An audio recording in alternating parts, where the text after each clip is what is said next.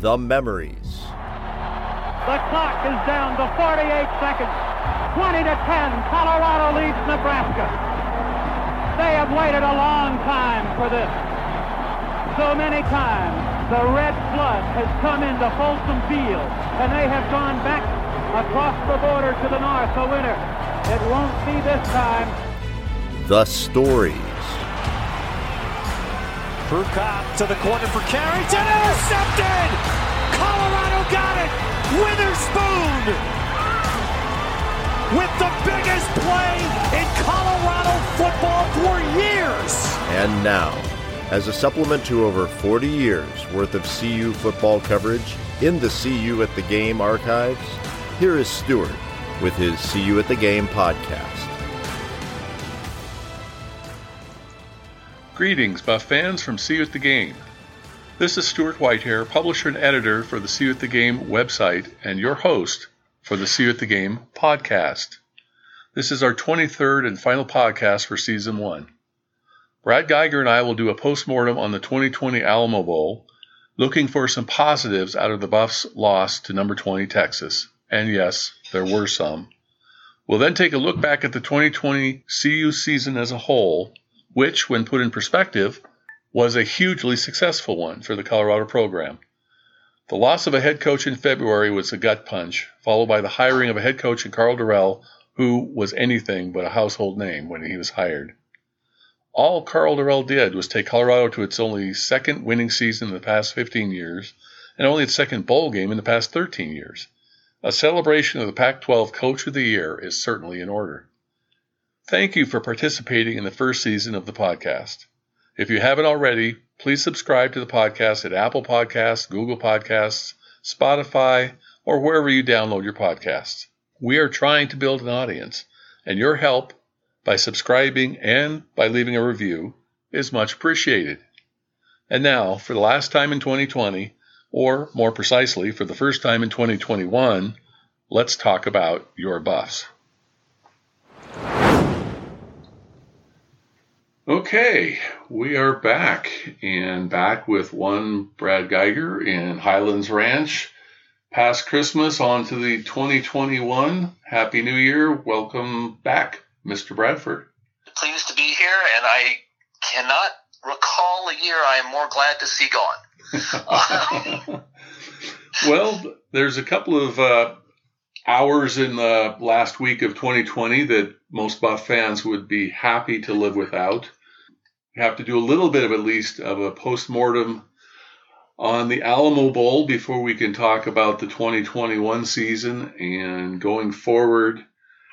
Of course, Buff fans are painfully familiar with the final score, 55-23. Just a couple of stats that prove that out. 638 total yards for Texas, over 300 yards rushing, over 300 yards passing. Meanwhile, Colorado was under 200 yards in both rushing and passing, 378 total yards. Stats that stand out, 4 of 17 on third down attempts. And, of course, when you are a two-score underdog against a ranked team on the road with more talent, you want to win the turnover battle, and Colorado turned the ball over 3 times and did not obtain a single turnover. So you and I were texting the day of the game, the afternoon of the game, talking about perhaps being satisfied, at least not disappointed, if it was a 10-point game, or at least respectable, kept it under double digits. And it was in the first half, 17-10 at halftime, and then, of course, everything went to the dumpster fire in the second half. So your takeaways watching the game from Highlands Ranch, we weren't at San Antonio, we weren't at the Alamo Dome for this one, but we were there for the worst beatdown in Colorado Bowl history, lost by 30 points to Oklahoma State, only to lose by 32 points to Texas in the next Alamo Bowl. Your impressions of Colorado's final game of the 2020 season? Well, shockingly, there are things I came away from it somewhat optimistic. Yeah, we were outmanned every step of the way at probably every position. The difficulties we feared in the secondary all year came to pass, both in the passing game where Texas receivers ran unencumbered through the secondary for much of the second half, and in tackling up front. You know, the last two games we saw what this team was like without Nate Landman, being equally undermanned in other positions. Plays that should have gone for 2 yards went for 20 at some points. If you add to that the fact that Neuer was off just enough to not make the passing game effective when he was in, I thought there were times that the offensive line looked like it could play. I thought there were times that we could run the ball. And obviously, there were times the defense could make stops. After those first couple drives in the first quarter from Texas, you were afraid that that was going to be an early and ugly case. Yes. And the way the defense played in all but the first part of the first quarter of the first half, you could be proud. They did their job. They did what was necessary. For a team that ended up with 59 scholarship players making the trip, and their best ones not actually making the trip or not able to play, either because of suspension or COVID or injury, that first half there were things to learn and things to watch. And, we got outmanned on the road with a bunch of people out. We had avoided the COVID destruction that a lot of teams faced. And a lot of teams got beat and blown out during the regular season because they were shorthanded because of COVID. We managed to avoid that, and then it hit us at the bowl game. And so, it's a terrible loss, and it is certainly a sign that the program needs to move forward and get more talented. But I think there are reasons that the game turned out the way it was that are not necessarily indicative of weakness of the program. I would have to agree, at least, again, for the first half, and I did my essay for the game for the See You at the Game website, and pointed out, in the first half after those two touchdowns, you mentioned the 20 minutes after Texas went up 14-0, it was, 10-3 Colorado, and the defense forced a 3-4-and-out, because they basically caused a 3-and-out, and Texas missed a field goal after an interception, gave them the ball at our 32-yard line, so... And then a 3-and-out, a field goal, and then end of the half. So the defense looked like it was going to keep us in the game. Then you get the word that Sam Ehlinger is not going to play in the second half, and you start to think, okay, 17-10, the defense is playing well. We've got a new quarterback in that seems to have sparked the offense. And so, of course, the first play from scrimmage, nobody makes a tackle at the line of scrimmage. It's a 66-yard run, followed up by a 20-yard pass for a touchdown. And lo and behold, after two plays, it's now 24-10. And we go down, and I think that's where we missed the field goal. It just snowballed from there and went downhill quickly and ended up with the 55-23 final. You have to say that... at least there was some spark when Brendan Lewis played that maybe there is going to be some quarterback issues heading into spring. I think that's almost guaranteed. So, there's some reason. Obviously, a lot of young players had to play because there were a lot of people out. And, there is going to be some quarters of the planet, almost everywhere outside the Buff Nation, that's going to look at the final score and see Texas is going forward as a potential top 15, maybe a top 10 team preseason next year, whereas Colorado will be considered as being Colorado again. And as the coach said, we've got a long ways to go. So not a happy locker room after the game, not a happy fan base, but as you pointed out, there are some reasons to be optimistic about even a lopsided defeat. Well, and I want to point out that it's not a bad thing that it was an unhappy locker room. It's not a bad thing that Karl Dorrell was disappointed in the effort. We have seen other coaches at even bigger name programs spend the entire week making lengthy excuses for why they performed poorly in a bowl game. I'm talking about you, Florida. And Karl Dorrell didn't buy it. No. Give COVID as an excuse. He didn't say, you know, our All-American linebacker's been out for the last two games. He stepped up and said, we have to play better. We have to do better. Yeah. I would prefer a coach that expects his team to live up to expectations, even when there are reasons why, than, for example, a highly paid coach in the state of Florida who has every reason to whine about how come he got blown out.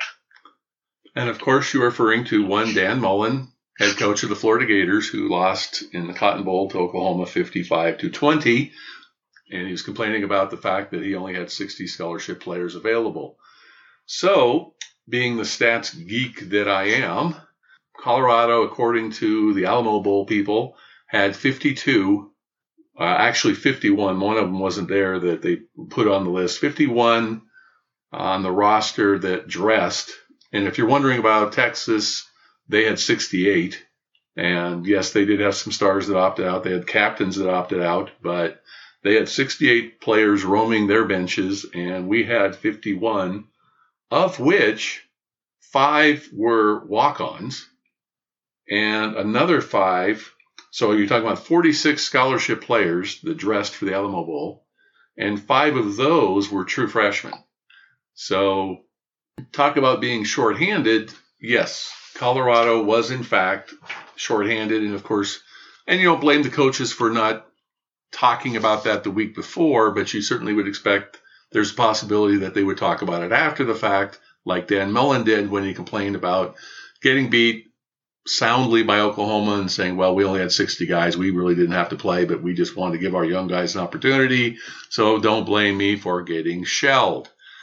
Karl Dorrell, on the other hand, this is his quote from after the game. Yes, we were short a lot of people, but you know me now, and I don't make excuses. We got to play and figure out how to do it with what we got. And I was expecting us to play better than that. I was expecting us to be more competitive. I was expecting a lot of it to be better than what it looked like, so it just shows me I got a tremendous amount of work to do. And really, that's what it is. There are no excuses. So of the two coaches, yes, I would think that the Buff Nation would be more proud of their reaction from their coach being blown out than the Florida coach being blown out and having not a similar reaction.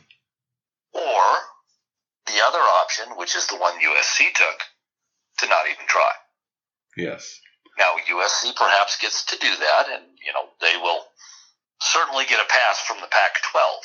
Yes. But there are those who try to prove it in the arena, and there are those who sit home in L.A. And bluntly, I'll take going to the game. Karl Dorrell had every reason to take that team there and see what it's like. And I don't think there's any reason to believe that that blowout, as terrible as it was, is going to somehow kill the ego of this team. I think probably just the opposite. They saw Brendan Lewis and what he can do. They saw that Jarek Broussard on a day when the offense didn't work, getting yards after contact. They saw a secondary that I've got a dog older than 3 of them, trying to keep up with people with incredibly talented receivers and doing it for the first half. So, yeah, they came out of that a loss. Karl Dorrell said all of the things about how we have to get better, but I still think you can learn from a blowout, and I think there are people on this team who did. And the secondary, like you say, you know, Blackman, Christian Gonzalez, a true freshman, they were beaten on occasion, but, yes, they also had some very impressive plays, and that is a learning experience, and they're going to want to be better. And just to close the book a little bit on the numbers, just running down some of the players that weren't there. Now, of course, we knew that Ashad Clayton, the running back, and Keith Miller, the wide receiver, had opted out. Brady Russell, the tight end, boy, we really missed him this year. We thought maybe he was going to be back, wasn't available to play. Josh Gines started some games on the offensive line. He was out. The defensive line, both Terrence Lang and Jalen Sammy didn't play, both starters. And, of course, Nate Landman. I have some numbers on you for Nate Landman, but some of his potential replacements, Mr. Williams, Marvin Hamm, they weren't available either. on the back, and Chris Miller, Mark Perry, Jalen Stryker, and Nigel Bethel, who had the interception in the Utah game. 4 defensive backs didn't play. So it wasn't a who's who. It wasn't a bunch of 4-star captains like Texas had opt out. But when you don't match up depth-wise with a team like Texas, you are definitely in trouble when it comes to trying to compete in a bowl game. And that just showed itself in the second half. And that's just is what it is. Yeah, and there is a value to stepping up in class. There is a value to facing who you've got. We got out of it, fortunately, with what didn't appear to be any significant injuries. That stinger to Broussard was scary for a minute. But other than that, they went and they played. And as I said, lots of teams made other decisions. And they have learned that their coach expects them to play, and they've learned that their coach expects them to compete. Those are not bad lessons for a team that hasn't been taught those lessons. Yeah. Just one more, quote from Karl Dorrell at the end of the game. And again, I think this shows a lot. And, this guy has been a head coach at the Power 5 level for 6 seasons and taken 6 teams to bowl games.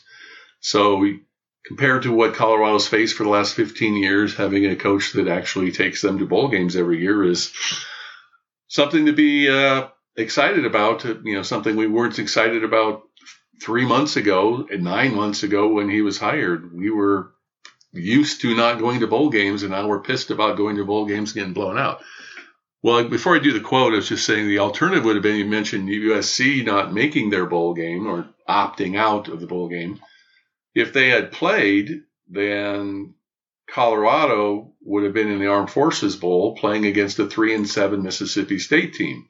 I'll pose it to you this way. Would you rather be blown out by a number 20 Texas team or win against a 3-7 team in the rain in Fort Worth and potentially get into a brawl after the game like Mississippi State did with Tulsa? Mississippi State beat a ranked team, so it wasn't like they played like a 3-7 team. They played very well, but you would think that Colorado would at least been favored in that game. Would you rather be 5-1 with a close victory over a 3-win team or accept the beatdown that we got on national television against a top 20 team? Well, and I have a personal bias here because anytime you can avoid being in the same state as Mike Leach, your life is better off. I was hoping you wouldn't remember that part of it. On a list of the biggest jerks in college football, Mike Leach will, of course, be in discussion for the number one. I would, of course, prefer to win. But you take the best bowl game you're offered. This is not a hard call. There was never a decision to be made here. You go play the game, and you play the best team you can find, and you hope you can compete. And if you don't, that's frustrating. But a show-off victory against a team that got regularly beat down the SEC wasn't something I would have been looking forward to. Yeah. Okay, I'll get back to the Dorrell quote, and then we'll move on a little bit. He was asked if there's any excitement about the program after the loss, and he said, "It's hard for me to imagine any excitement right now. I'm just being honest. I'm not feeling excited about anything. Even the games that we won this year, it's really what we did last and what's the final impression. Those are things I have in my mind right now. The way I look at it is we've got a tremendous amount of work to go. We've got development. We have a number of issues that we've got to get cleaned up, both coaches and players. I'm going to have a lot of work to do this offseason." I have to think that most Buff fans would be pretty excited about that attitude, that he was – I don't know if you have to watch the video. You can watch the video of the press conference. But, yeah, he's clearly frustrated. He got taken to task by the Daily Camera for not having his players be interviewed. I don't get that at all. I don't see why that's a major issue. The players have 9 months to talk to the press if they want to about this game.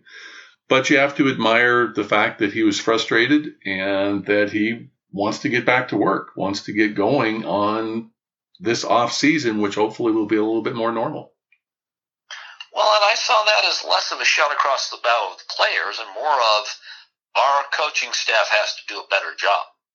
And when you're the head of an organization that has had a significant setback, again, you can blame the circumstances or you can say you're going to get better. accountability has not always been a strong suit with all of our coaches. And holding everybody accountable from the head coach on down, I don't have a significant problem with that.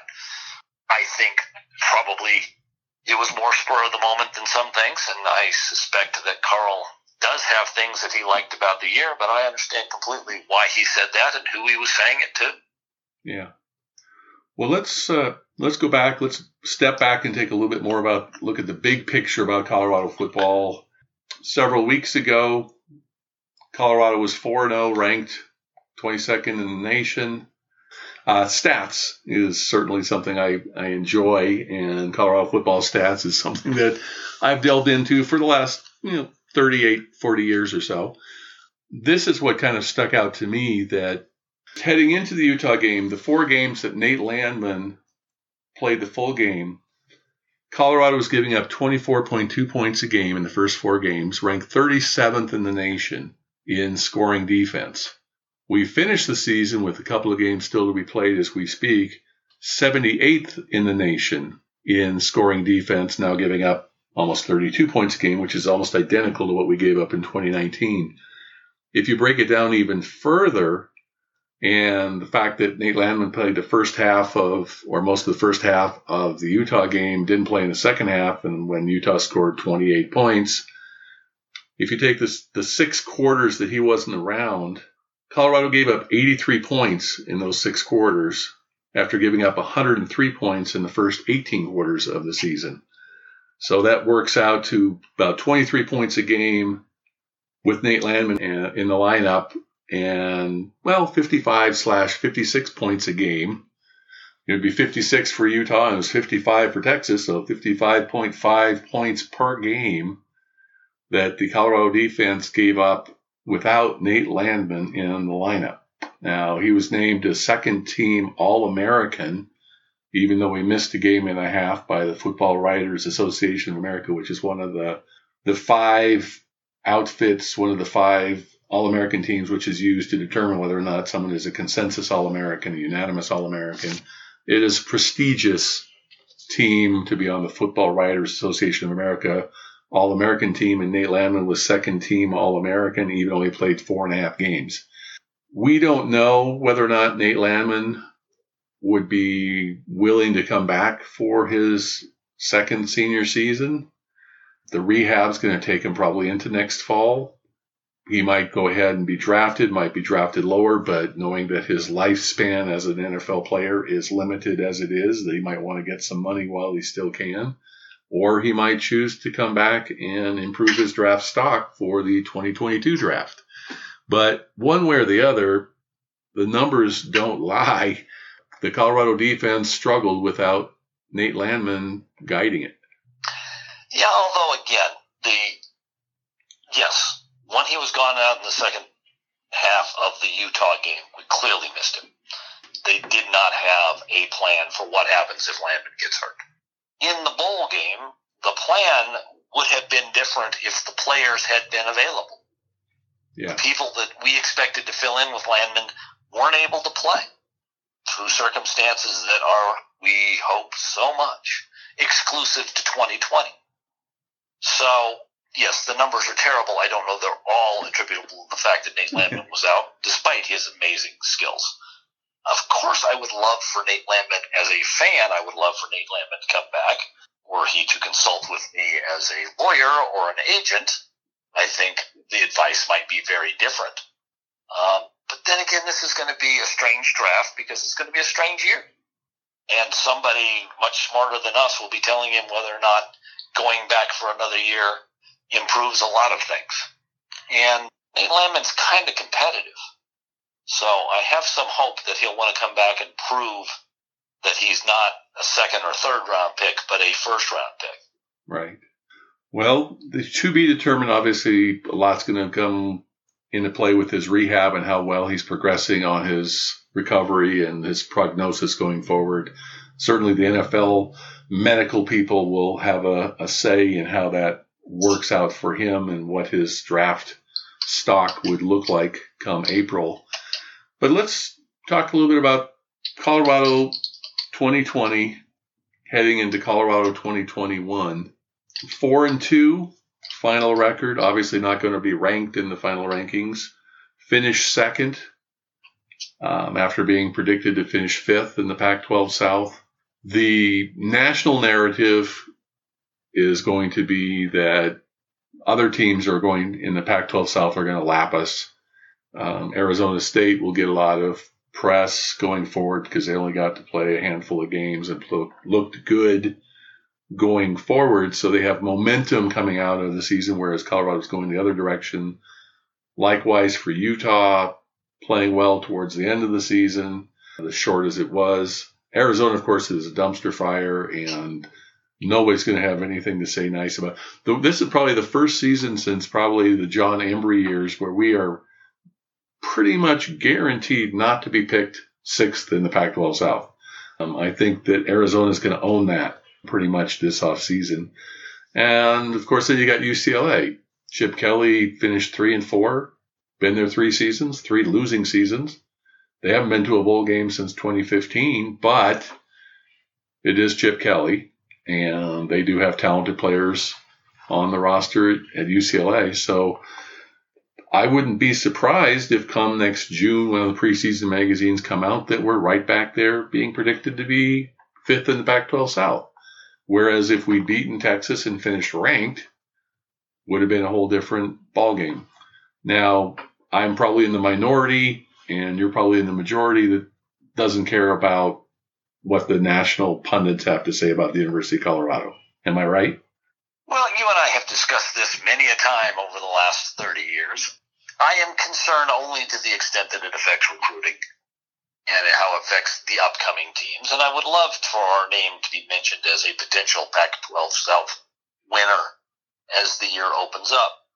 That said, I think everybody's going to pretty much look at the Pac-12 South as USC at the top, Arizona at the bottom, and then this muddle of teams in the middle. I don't think we're going to be ranked 142nd.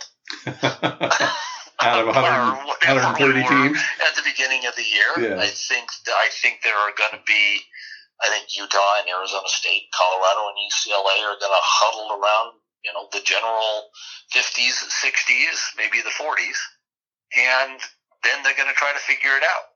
And that's not wrong. On any given day, we can beat them, any of those teams. We should beat Arizona. On any given day, we can beat any of those teams, and we have to play really well to beat USC. That's better than we were at the beginning of this season. It's better than we were last season. Yeah. So let's remember that fact. Yes, try and keep it in some perspective compared to where we were 9 months ago or even 3 months ago. I think if we're being honest with ourselves, that looking at the schedule that we had and the new head coach coming in with a makeshift offense behind a quarterback that was a safety that was going to leave the team, we were very surprised and very nervous a couple of months ago, the idea that, well, it's a season where basically it's a mulligan season where you get everybody back for next year if you want to. Let's play all the freshmen. You're going to lose anyway.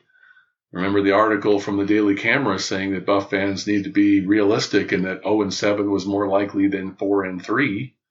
So, yeah, looking back from where we were, if you'd offered us a 4-2 and a bowl game 3 months ago, we would have lined up to get the T-shirts. Now, going 4-0, even though all four victories had warts on them, being 4-0 is something that this program is not used to doing. We hadn't gone 3-0 to open the Pac-12 season ever before this year, and Karl Dorrell did it in his first try. He's the first CU coach to take an unranked team and turn it into a ranked team in his first year. Rick Neuheisel had a ranked team in his first season at Colorado, but of course he was taking over a team that was 11-1 and ranked third in the country when Bill McCartney retired. So he started off with a top 10 team and in 3 years turned it into a 5-6 team. But, you know, I know you don't like Rick Neuheisel, so I threw that bone for you. But, well, he turned it into a 5-6 team and a big contract. Yeah. Which was all Rick ever really cared about. I like Rick more than you do, but that's okay. Oh, I love him as an announcer. Yes. But, yes, I mean, to all the accolades that Karl Dorrell got for being the AP coaches, Pac-12 coach of the year, bringing in the offensive player of the year. There's only been 6 conference offensive players of the year in Colorado history. And you're talking about, Whizzer White. You're talking about Darian Hagan. You're talking about Rashaan Salam. You're talking about some big hitters in Colorado history. Chris Brown was the last one in 2002. So there are a lot of remarkable things about this season that it's a little hard right now because we're bitter about the end of the Utah game and smarting from the second half of the Texas game, the Alamo Bowl. But overall, you got to, as they say, trust the guy in the room. He manufactured. We couldn't beat Khalil Tate in Arizona. We went down and beat Arizona. We beat UCLA. We beat Stanford on the road. That's not something that you do a lot to teams that are coached by David Shaw, and we beat them 3 years in a row. We're actually, I like what you say, we're in the muddle. We're in the mix, which, it'd be great if we're the prohibitive number 2 team coming out of the season in the Pac-12 South. But the fact that we're even in the discussion of being in that mix is unique for the University of Colorado as a member of the Pac-12. No, I mean, it's just,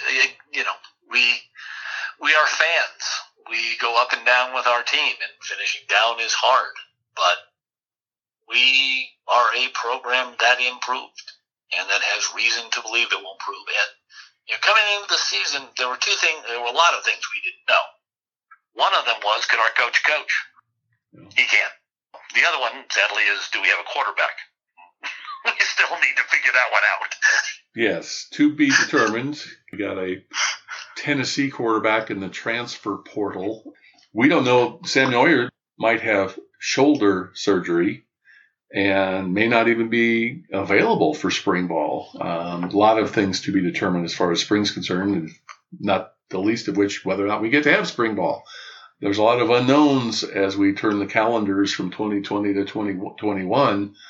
But all other things being equal, we seem to be a quarterback away from being competitive in the Pac-12. And that beats the snot out of being a joke in the Pac-12. And yes, CBS had us as the number 110 team before it's played its first game of the season and moved all the way up into the top 25. That's a pretty good year. And yes, after the bowl loss, when they do their final rankings, we're probably back in the 40s. They'll probably drop us 20 spots or something, which is, as you say, fine. But at least heading into the 2021 season, we are not going to be ranked 110th. And that seems like a joke now, but it was a reality just 2 months ago. So little national respect, not as much as we had hoped for. Losing big on the national stage, but really the narrative, looking at the national stories coming out of the game, was more about the Texas freshman and the Texas backup quarterback playing well and the future of Texas football in the post-Sam Ehlinger era than it was about Colorado being a lousy team. So nice thing about bowl season is that you wake up the next morning and there's a couple more bowl games to be played. So we become yesterday's news. People don't have newspapers anymore. I still get a newspaper. But so people will get the reference as to what you do with old newspapers. You line the birdcage with them, people. Ask your grandfather. So it's nice that Colorado got some good publicity heading into bowl season. It's nice that Colorado had a bowl season. It wasn't 4 weeks of prep, but we had 2 weeks of preparations that 10 teams in the Pac-12 didn't have. So a lot of positives out of the year. Alamo Bowl, rest in peace. Hopefully next time, let's see, we lost by 30, we lost by 32. Hopefully we won't lose by 34 the next time we get invited to the Alamo Bowl. And hopefully you and I will get to go back and do the Riverwalk again and enjoy a Colorado victory. True, although I'd more enjoy the Rose Bowl parade. I would say if we go to the Rose Bowl, my friend – we're going you know, bring her in here. We'll talk about it. But we're going. We had this discussion when we were undergrads that if Colorado ever went to the Orange Bowl, and it seemed like, yeah, that ain't happening. If Colorado goes to the Orange Bowl, we're going. And, well, Colorado went to the Orange Bowl, and we went. So we can tell everybody here for the record that if Colorado makes it to the Rose Bowl anytime in the near or far future, it is going to be our plan to be there. Yeah, there is no doubt that that is a trip we will make. And the idea that the Buffs might make it with us is still far-fetched, but perhaps not as far as it was in September. Tis true. So let's leave it on that. We'll leave it on a high note. Brad, Happy New Year. Any final words for the masses before we move on to the postseason and recruiting and mailbags and all the other things we're going to do with the podcast in the future? 2020 is a very difficult year to come up with any actual wisdom other than to remember that things do eventually change, progress does eventually occur, and good news will be around the corner at some point. Thank you for being a part of Season 1 of the See You at the Game podcast. As we slide into the off-season, you can expect a mailbag edition of the podcast in January, followed by a deep dive into the CU recruiting class of 2021 in early February. Before you know it, we'll be talking about spring practices and position battles. If you haven't already, please subscribe to the podcast so you won't miss any episodes. If you'd like to post a question for the next podcast, or if you have any comments or suggestions for the website or the podcast, the email address is seeyouatthegame@gmail.com. While you're waiting for the next podcast to be posted, remember that the See You at the Game website is being updated multiple times daily with the Colorado Daily and the Pac-12 Notes headings, keeping you abreast of all the news concerning Colorado football. There is also a Colorado basketball heading, which is tracking Tad Boyle's Buffs as they seek an NCAA tournament berth. 2020 was a unique year in many, many respects. Thank you for making the first year of the podcast a successful one. I look forward to hearing from you, and I will look forward to seeing you again in Folsom Field next fall. Until next time, be well, stay safe, and go Buffs. Thank you for listening to our See You at the Game podcast. For links to articles and stories referenced in this podcast, go to cuatthegame.com. That's the letter C, the letter U, at thegame.com. If you have comments or suggestions, you can leave them on the website or send an email to seeyouatthegame@gmail.com. If you've enjoyed this podcast, please be sure to subscribe and share it with your fellow Buff fans. Until next time, when we will again see you at the game.